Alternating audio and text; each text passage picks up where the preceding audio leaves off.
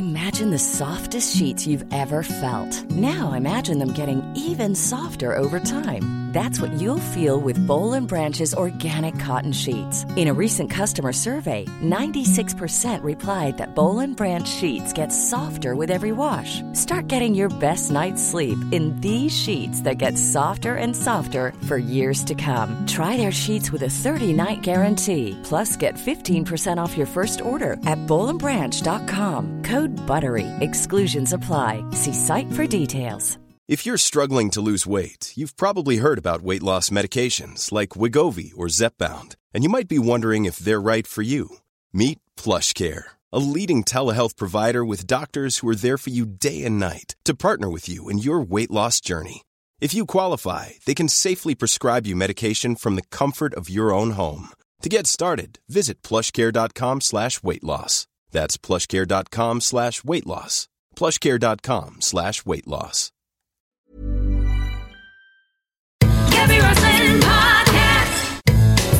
Hello and welcome to that Gaby Roslin podcast, part of the ACAST Creator Network. My guest this week is Sebastian Croft, star of Heartstopper, the biggest show on the planet on Netflix at the moment. He was also in Horrible Histories, the movie. He talks about being in musicals as a child, and we discuss his casting as young Bond in the musical version of Bond. That bit we do discuss, but it's not actually real. I do hope you enjoy listening to this. He is so lovely. Please, can I ask you a favour? Would you mind following and subscribing, please, by clicking the follow or subscribe button? This is completely and utterly free, by the way, and you can also rate and review on Apple Podcasts, which is the purple app on your iPhone or iPad. Simply scroll down to the bottom of all of the episodes. I know there have been quite a few now, and you'll see the stars where you can tap and rate and also please write a review. Thank you so much.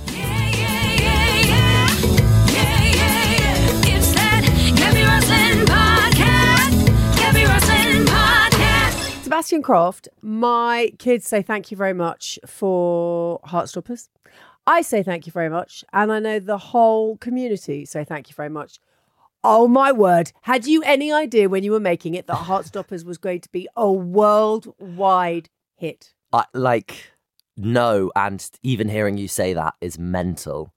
It's insane. I think, I think I had an idea of it meaning a lot to some people because it meant a lot to me, just the books. No, this is crazy. What is happening? It's um, it's kind of what you always hope for a project, but just I'd never expected this kind of reaction. So it's insane. It is a bit. And I love the way, so we've spoken before, and I love the way you're excited about it without being that sort of fake flappy hand showbiz excited. Yeah. You know, people are going, oh, is You're just, okay, this is fantastic. It's like you're embracing what's happening for all the right reasons. I think genuinely sometimes promoting something that you don't love is really difficult. And this Oh, what did you do that you don't love? Oh, Yes! no. Yes, straight in. um don't no, but it. no, but even things that you kind of do like on a surface level. Like even most projects are are you're very lucky if it's something that you love and and you like the people who are making it and you're proud of what you did. But it's very rare that you get this extra level, which I feel with this project with Heartstopper specifically, that it feels like it really deeply means a lot to a lot of people. Absolutely. And so talking about that has been very important, not only for other people, but also for myself, because I had such a strong connection to the book when I first read it and the people who made it, and for so many reasons. And it's a shame that it is, but it feels very new that so many queer people have been involved in telling a queer story. Um, and it's just also these people have become some of my best friends. The like my life is with the project or not, like with Heartstopper or not. It's these people have become really close and really a big part of my life. I'm gonna say English so people know what I'm actually saying. They've become some of my best friends. So now it's like all of the people who are, I'm closest to are doing well at the same time, which is such a beautiful thing. Um, it's so rare that that you get to go on this experience as a group of people as well. Um, yeah. That's okay. Let's go back to the beginning then. Yes. Not of you. Let's go. Let's just do heart heart stops, and then we're going to go back and do uh, talk about other things. But so Alice uh, does these graphic novels. Yes. they're massive. She's she's big on social media. The show, then people. There's whispers about the show. How soon did you hear that you were up for it or auditioning? I mean, tell talk me through all of that. Yeah. So I got sent an audition um, for this project called Heartstopper, and my agent said they're the most beautiful books. Like go, go read them. And often when a when a script is based on a book, it's kind of you'll go and read it or find out about it. But I am really really dyslexic. Reading is so scary for me. I have like a lot of uh, fear from school of being you know embarrassed or feeling like I'm stupid because of struggling with reading. So I can't just pick up a book and read it in a day. Um, so I went to get the book with the intention of reading a few pages, getting a gist of what it was about, and I just found myself finishing the book in in a day, like in the afternoon, and that afternoon going back and getting the second and third book This is a graphic novel. a graphic to say, novel yeah. sorry and um it was such a joyous but also important but also kind of liberating book and it felt so celebratory celebratory Celebratory. celebratory um it's just it was amazing i'm finishing it in that in that first day and then going and finding the second and third and i had this horrible feeling in my stomach of like i don't know what i'm going to do if i don't get this one Wow. Okay, that's a big. That no that's like big for an actor. and and and it's not just to say that like i i sent my agent a voice note basically saying that like i've never done that with a project before just saying I, like I, I just I have I have to be a part of this in some way. It's it felt so important. It felt so rare. It felt so just you could feel you could feel this thing existing just outside of the story. This like this magic of whatever the Heartstopper magic is, and um, I just felt like I had to be a part of it. And so um, sent off my uh, audition, and then I was out in Atlanta um, filming another uh, show, and I'd been doing like a week of night shoots, and they my agent called me and was like, "Oh, you've got a Zoom with Alice and um, Euros, the director, and uh, Daniel Edwards, Edwards, the casting director." Um, and I'd come back, and I think I got in at about eight in the morning, and then my Zoom was like at eleven. So I had like an hour's sleep. my word. It'd been like a long week, uh, like a long slog of, of filming. yeah, but you're only twenty. It's fine. You don't need sleep. It didn't feel like that. and um, the audition was just, I still is a bit of a blur in terms of like I was running on about two hours of sleep. Um, and I, I, I left the audition and I just like, I have no idea how that went. I was also that this thing of like being in an audition room with someone who like Alice was there and I was like, oh my God, it's Alice. But you can't say that because I was like, I've got to be a professional. I've got to do work.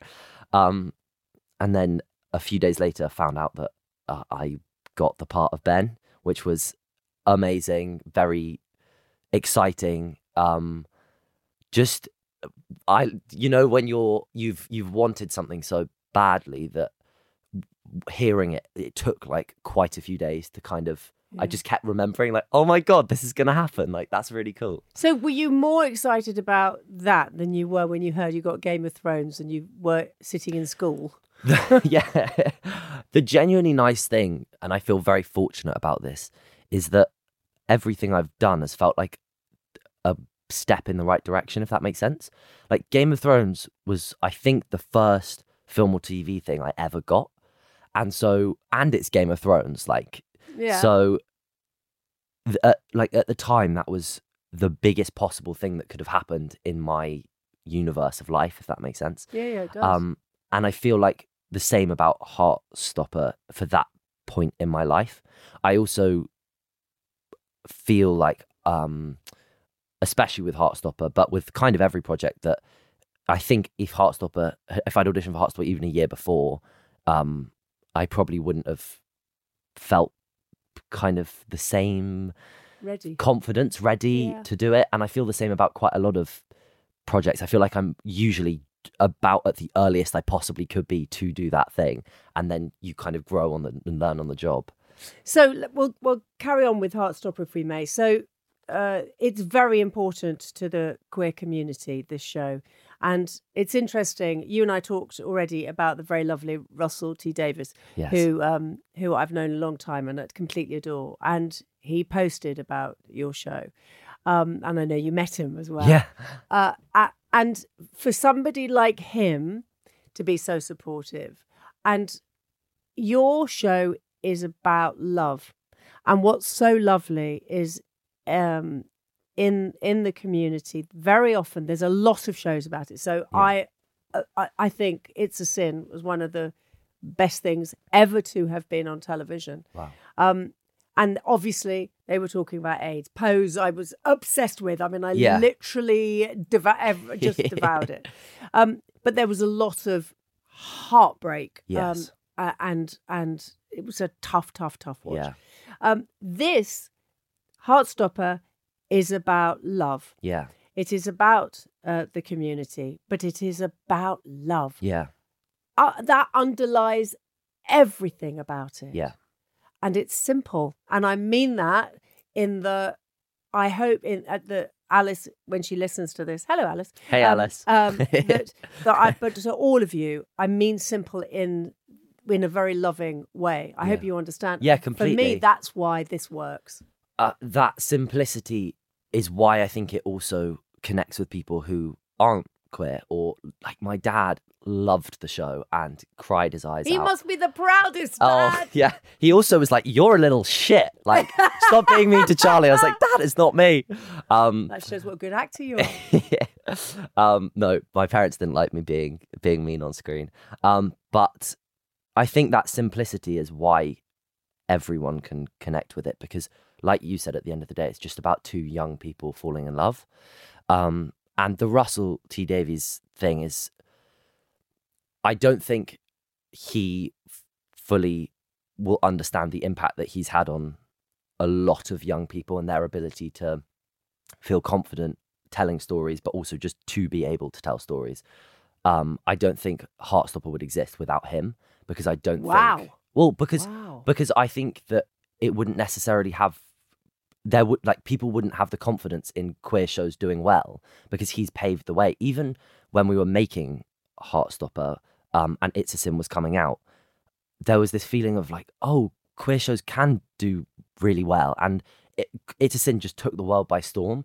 And seeing that, I think it's yeah, he's just he's done so much, and he's so lovely. Like? I, I'm, I've only met him once, and it was um last weekend, um, and he just he genuinely cares about everyone. And uh, I was with Joe, who plays Charlie, um, and uh, we both were with him, and he just was gave us so much time and so much advice, and was so lovely. And I think it's people like him that really not only open the doors, but then jam it open so that other people can come through. uh, so two things to say about that joe's grandfather contacted me No. Joe's grandfather to tell me how lovely you were. Oh. Said you're not like your character. Okay. Good. There we go. Thank so you. That, which I thought was very sweet. So when you speak to Joe, do tell him, uh, and I must message him back. But also, what? So we spoke um, a week ago, Yes. and so I, when I was doing uh, my research on you the day before, and social media is very important these days. You know about casting; they look at uh, how many people follow you, all of this stuff. Obviously, you've got to be a great actor as well. But there you were with a hundred thousand followers, and now you've got half a million followers, and the the impact that you're making uh, on young people is enormous. Do you feel like you're carrying something that you weren't expecting to carry now on your shoulders? Uh, That's a way. That's a very heavy question. yeah. No, it's it's an quite interesting one, and the pause is mainly because this last week I feel like I haven't fully at all processed what is Mm. going on. Um, the fact that so many people have watched the show and then engaged with us on things like social media is insane. Um, I think, I think just being part of this show, I was aware that there would be a responsibility with just feeling I feel like the pe- especially people who have read the graphic novels, it feels like these characters have jumped out of the book and onto the screen and then onto Instagram and they're real living people. oh, Um, that's really interesting. but- that's very interesting. and I just yeah, I just I think that comes with a certain amount of responsibility. There was a certain amount of fear that people loved these characters and would they feel the same about the show because often book adaptations people feel like weren't representative of how they perceived it when they read it. Um, so there's that element of it, but also like you said, I guess carrying a weight of feeling like whenever you're telling a story that hasn't necessarily been told or is of people who don't usually get a story front and center, you feel this responsibility to represent more than just yourself and and kind of speak for a wider community. Um, and I I think there's an element of that, but also there now is a big community out there. I mean, we were um so uh, we met Russell at the um, craft BAFTAs, and there was a party before that, which was the kind of pre-BAFTA party.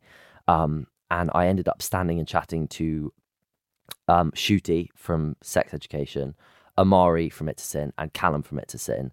And Isn't he lovely, Colin? Oh, Callum. yes. Yeah, oh, oh, oh. they're like all of the loveliest people. But there was this moment where we I was stood in this circle and we were actually talking about this sense of feeling like a responsibility or um and I just I just feel like it could feel like um Heartstopper is or the cast of Heartstopper have this kind of I guess uh, bigger responsibility and I think that it it does come with that but I guess overwhelmingly it feels like there's so many people out there who are also representing that same community and who are wanting to tell these stories and so many fresh young excited people who have yet to come which i think i just feel like part of this big wonderful family rather than this sense of oh god i've got to represent yeah, everyone Yeah. Uh, uh, there's, so there's a young uh, young man I work with. Um, he's 24, and what he said to me about your show was that he wished he'd seen a show like this Mm. for him Yeah. when he was 15 and 16, where he was. Um, he, I, he, I'll put it politely. He said he wasn't particularly nice to people because he didn't understand what was happening, and he, there was nothing like that Yeah. on television. I think the response is also comes with a slight melancholy for a lot of people, which is not only did most people not have that experience who are older, but it's not it's not a fair representation. Like I think really, it whilst it has honesty to it, it's probably the most positive representation of what it is to be at school and to be a queer person that's out there. So I think there's this weird mix of incredibly hopeful, incredibly uplifting, but also um, there was actually someone wrote an article about talking about this sense of it's beautiful, but I just I wish I'd had this and feeling kind of sad that Yes, that they that. didn't. Yeah. Um, and I think that I mean I was I was really badly bullied at school. Um, and if you're ever different in any way, Yeah. um, and Look, I, I wonder what they'd say now. I um I had a beautiful moment, which was Oh, God, someone yeah. someone who was part of a group chat, um, which basically was about me and saying like, oh, he his clothes are so gay, he's so this, he's so that. Oh, lovely. Um, lovely stuff. Yeah. Messaged me saying, "Oh, hey mate, it's been so long. Like, you know, we should go for a drink." And I was like, "Oh, glorious." and you did say no. I just didn't reply. Good for you. Fantastic. you. Um, Yeah. but like the sad thing is that a lot of people experienced, have experienced, continue to experience bullying, especially for being different and especially for being queer. Um, and it's it's really shit. And whilst Heartstopper is like a safe haven and a space that hopefully people feel a warmth and a happiness and a pride for who they are, it also I think for a lot of people comes with a sense of like I wish I had this when I was younger. When you're ready to pop the question, the last thing you want to do is second guess the ring. At Bluenile.com, you can design a one of a kind ring with the ease and convenience of shopping online. Choose your diamond and setting. When you find the one, you'll get it delivered right to your door. Go to BlueNile.com and use promo code LISTEN to get $50 off your purchase of $500 or more. That's code LISTEN at BlueNile.com for $50 off your purchase. BlueNile.com code LISTEN. Absolutely. I think diversity on screen is so important. And we talk about diversity a lot. And there needs to be people of all colours. Yeah. There needs to be people of all sexualities. There needs to be people of all ages. And I think and, I, I, and everybody needs that to look at. Yeah. I- you know, I've I've interviewed so many people who've said that. You know, Rob Beckett, who says that when he was growing up, there was nobody like him on television, so he thought it could never happen. Well, I I of all like a hundred percent, and I I completely agree. But I don't think I understood the value of good representation Yeah, until yeah, yeah. Heartstopper, Yeah. because we've had someone tweeted um, that they used one of the scenes in the later um, episodes uh, where Nick comes out to his mum. Um, they kind of watch that with their family and then kind of use that to open up the conversation about coming out to their parents. And I think just I didn't realize how little representation and how little like the first time I saw two people two guys get married, I think was on Modern Family, which is in itself is kind of like a fun family show, not really talking about But it's a lovely the deeper. show. Oh, I yeah, yeah. Modern I mean, Family. we love it. Um, but I think, and I must have been twelve or, and, and I don't know. It's just I it hadn't even I hadn't even realized how little um queer content I'd been exposed to until recently, and I think that representation is something that is spoken about so much, but genuinely makes a huge difference to people's lives when they feel like they're seen. Of course. And I think that But I think it's across the board. yeah, And I think it's really, really important and and for all young people that to know that if they think, you know, if they're the person that's being bullied about the way they dress or because they can't read or because I was always uh, teased because I loved musical theatre. yeah. I wanted to be a TV presenter, and everyone's like, "Oh, you," and you just think, no. That everybody needs somebody that they can look up to, that they can see. Not that they worship. It's just, oh, if they did it, then I can Yeah. do it. You know, and I think that's really important. Where did this drive for being an actor come from? Because you were very young when you first were on stage. I mean, you did Oliver. Was Oliver your very first thing? Uh, I did. I did. Chitty, my first professional Chitty? thing, Chitty Chitty Bang Bang. It was on tour. It came to my local theatre, which was in Oxfordshire, and I played. Well, I was cast. They had like a group of local kids, and then within that, they had um, a few people who had speaking lines, and I got, I got, I got the part of the toy maker's son, who has the pivotal line in Chitty Chitty Bang go Bang. on, go on. Have you got any? Oh, I've I've fluffed it. No. Is it? I can't remember whether it's lost the have you got No, any don't toys try. No, or have you got any more toys? I'm sorry. No, you I lost lost that. it. That You lost the spark, part. that thing I had when I was seven, is you gone. lost the part. Um, but it was like it was such a cool thing to have a line. It meant I got a microphone. course. I loved it, and I spent the whole time pestering the director, being like, "Can I do more?" And um, Really? At yeah. seven? Well, so it's something I've kind of uh, spoken about a lot, which is kind of, I guess, how do you get into acting or like where does it come from? And it was never a conscious thing. It was never like, oh, I want to be a movie star or I want to be famous. It was, I used to put on plays in my living room. I used to do magic tricks. I used to play the piano. Like if you came over to my house when I was seven, six, eight, nine, 19, 20, you know, um, I'd pull you into the living room, throw on some costumes, and I'd start an improvised show that would end when you were built up the courage to say, I've got to go now. I would just like go on and on. And, um, and I just loved entertaining people, making people laugh. And so when I got the opportunity to do that on a stage, and I realized that you could make a career out of this and that this was a, a thing, and also wasn't just me being the annoying little brother, but was actually something that my friends could come and see and think, oh, that's so cool, you're on stage. Um, it started to feel like this tangible art form that I was discovering, not realizing that that's what it was.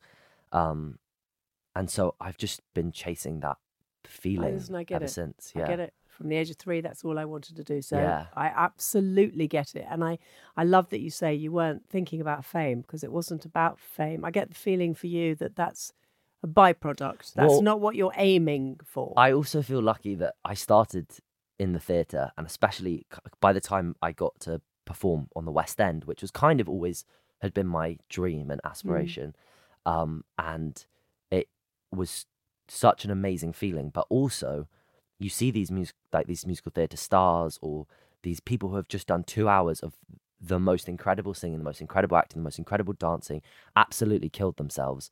And then you go out the stage door, maybe there's a few people to sign a program of, and then you get on your bike or you get on the tube and you go back home. And there's this, it's just, it's not at all as glamorous in the theatre as as people often think it is. Like Mm. I remember seeing like mice and rats backstage, and like it's just and you, it's hard, hard, it's hard work. Eight Like shows people a have week. to sweat and Yeah, tears and blood. Um, and so I think growing up and seeing how much people sacrifice and how hard it is to even get a job, and then once you've got a job, it's still that's not all. It doesn't become all easy. Um, so I think starting in the theatre gave me a huge respect and appreciation for the work and what really matters, rather than like. Instagram and Yeah. parties and clothes, like all this stuff that's great. And if you do it right, that stuff can become something that amplifies your work. I think, and fun. Make sure it's always fun. Yeah, it's exactly. not the be all and end all. but it's not. It's not the the end game. Uh, so obviously we have to talk about your parents because um, you know it, it is there you were at seven years old i i doing shows and now then you're Game of Thrones you I mean many things and you you you know it's your your star is rising rising rising. Do your parents when you come back from a day do they just say hello dear sit down let's have supper um, and and it's just that happens to be your job? Or were they did they help you? Did they push you? Did they keep you back? You know how, what's that like? I think that for a lot of kids who start in theatre, there's usually this kind of an, another force who's in some ways encouraged them or push them towards that, um, which is fine, but and and great, um, but not at all the case with my parents. Um, they not that, and this isn't to say that they weren't at all in, you know encouraging. They have gone above and beyond in supporting me but this was never their dream or their world. They both have normal jobs that do fun normal things. Um and i just kind of i think i really pestered them to go to auditions and stuff like this but my god i like i feel so grateful for everything that they've done like Oh. my dad still does self tapes with me, which is when you- you're auditioning for something, and basically the first round is usually you filming yourself at your home. But like the amount of hours that my parents and my brother and sister have spent in the car driving me to auditions, because we lived in um, in Oxfordshire when I was younger, um, and so it was like 45 minutes an hour each way to get into London. So if I wanted to go for an audition, that was like a day for hmm. one of the members of our family. That was like a day from the weekend. And then when you get in a show, my parents would go up to London, do a day's work, wait, and then at 11, when I finished a show, drive me back and then get me up at 7 for, for, for the school. Like, you all must have been exhausted but like, my point is only that it's not this kind of foreign world that's just existed and that they're like, oh, sweetie, that's lovely. Like, let's have mm-hmm. dinner. They are as much a part of it as I am.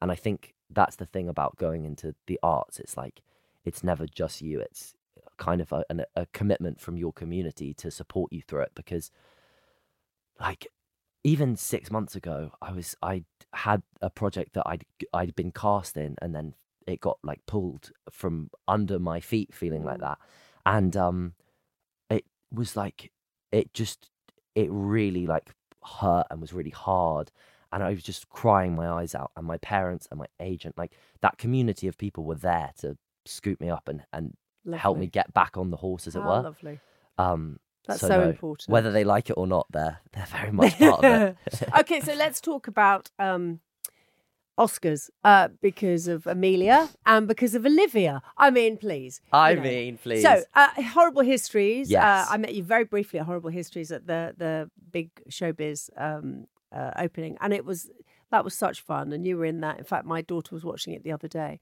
uh again um that was lovely it's a lovely film and you were in it with emilia who is Yes. uh in coda and is yes outstanding. ridiculously good. Oh my word! Are you still in touch with her? Yes, still in touch with her. It's just I'm like it's it's so lovely when good people do good things. I'm and so pleased that you say she's good because I I get the she just she's her and her whole family they are the sweetest people. Um and like it also is insane because we used to like play in her garden and would talk about you know like Timothée Chalamet, Saoirse Ronan, these these kind of young idols that we had of oh my god did you see the Oscars? or oh my god did you watch the BAFTAs and for like 3 years later for her to be in those rooms being nominated for a BAFTA and so thoroughly deserved she's incredible yeah, and she really is. and also, I feel like she, I, she won't know this, but for the community of people around her who have grown up in the same position as her, going for auditions and kind of wanting to succeed, to see someone who felt so close to us, like being at the Oscars, there's, I feel like this sense of, oh my God, like you can do, like it can happen, you know? Because it feels so alien, those big award shows with these big famous people, and to like the camera zoom in, zoom in, and to see Emilia and her mum Claire there, I was like, ah. Have you spoken to her since the Oscars? I have, and she sent me a lovely message about Heartstopper, just saying Oh, lovely. how great it is, and um, she, yeah, she's just lovely. So now Olivia, because I love this story. Um, uh, you didn't know that Olivia was going to be in Heartstopper. So they had this like Olivia Colman. Olivia Colman, just in case anyone Yeah. didn't know, the Olivia. It's like Madonna. It's just one word. Yeah, well, Olivia. one name. um they have a call sheet which is kind of numbers of you know like just the cast like just basically a list of the cast and there was just this like mystery number three and everyone was like who's number three they're playing nick's mum we don't know um and there were all these like rumors going around set of who it might be and as a joke we uh, we put one of the crew members photo on number three like the number three sheet and so I sent a message to our like we've got a Heartstopper group chat. I was like, guys, I know who number three is, and I was about to send this like photo of one of the crew members, and um, I got this message from uh, Kit being like, Patrick's just told us who it is. Like, don't tell anyone else. Like, we can't like people can't find out. And I was like, oh, I was joking. and Patrick, the producer, was stood next to Kit and Joe, and they were like, oh my god, Bash knows who number three is. And Patrick was like, okay, I'm going to tell you, but like we have to keep this under wraps. And so like it was kind of an accident how we ended up finding out originally because until she was actually on set, I think they were like didn't want to say anything. Wow.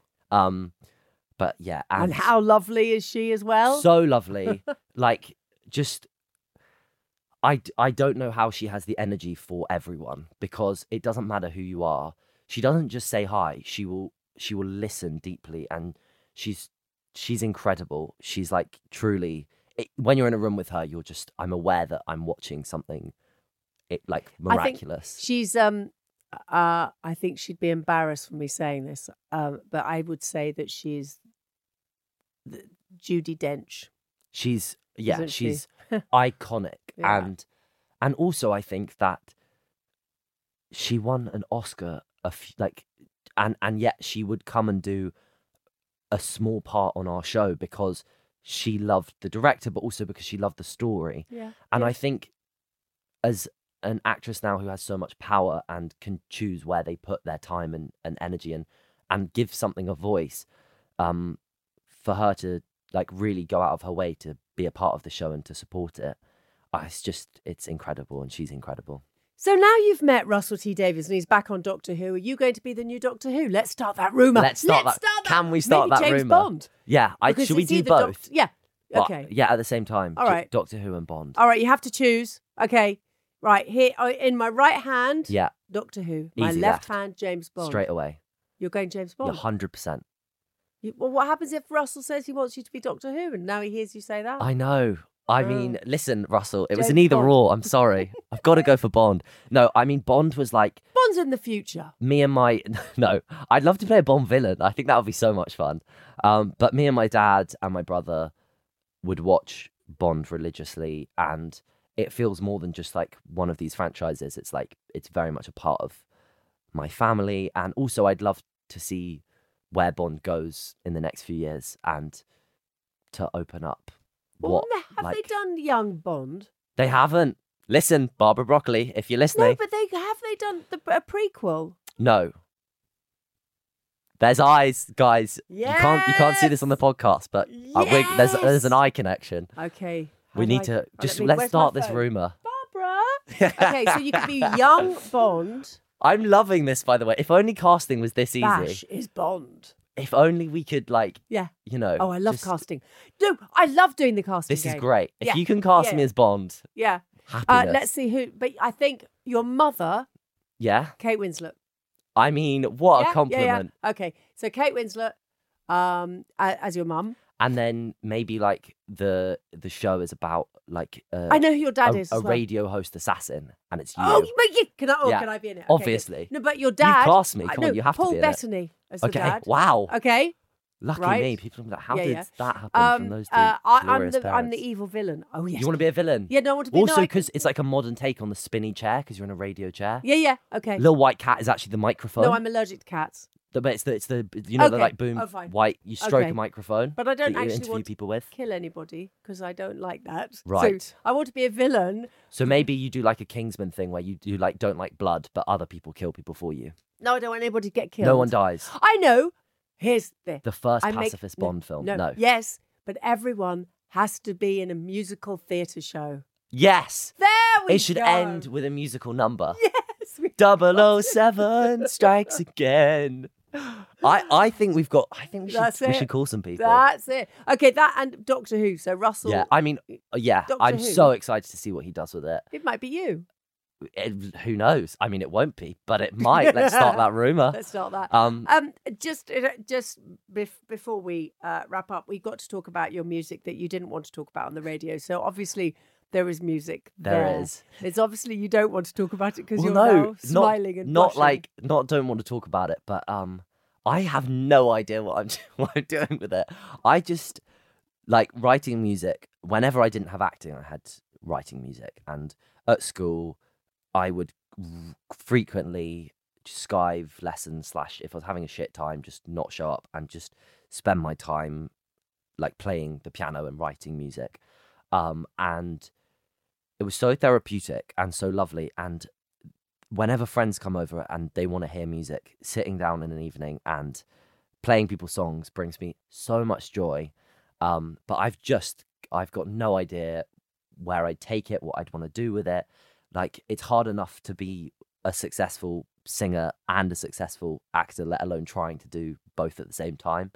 Um, but at some point, I'd love to do something with it because mainly just because the thought of not share like putting it out in the world makes me sad even if only one person listens to it because all of like it's not kind of I want to be a pop star it's like yeah. all of my music and every song I've written is um reflective of a very important either very good or very bad point in my life and even like when I left school the last thing I did was I did like a concert thing um and and that felt like a real moment of confidence in playing my songs in front of people who didn't like me or hadn't been nice to me and lots of these songs were about these people and i was like fuck you i'm out of here um so music will always have a sense of like empowerment to me um so i'd love to do something with it but i just don't know what You'll know when it's time, though, as Yeah. well. So don't let anybody push you into that.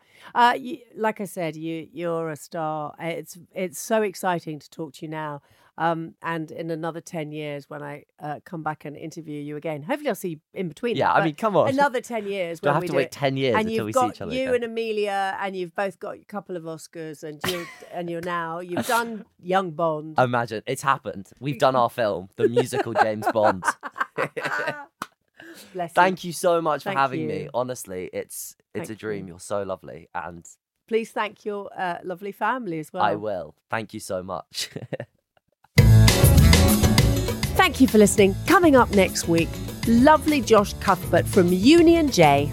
That Gaby Roslin podcast is proudly produced by Cameo Productions and music by Beth Macari. Could you please tap the follow or subscribe button? And thank you so much for your amazing reviews. We honestly read every single one of them and they mean the world to us. Thank you so much for listening.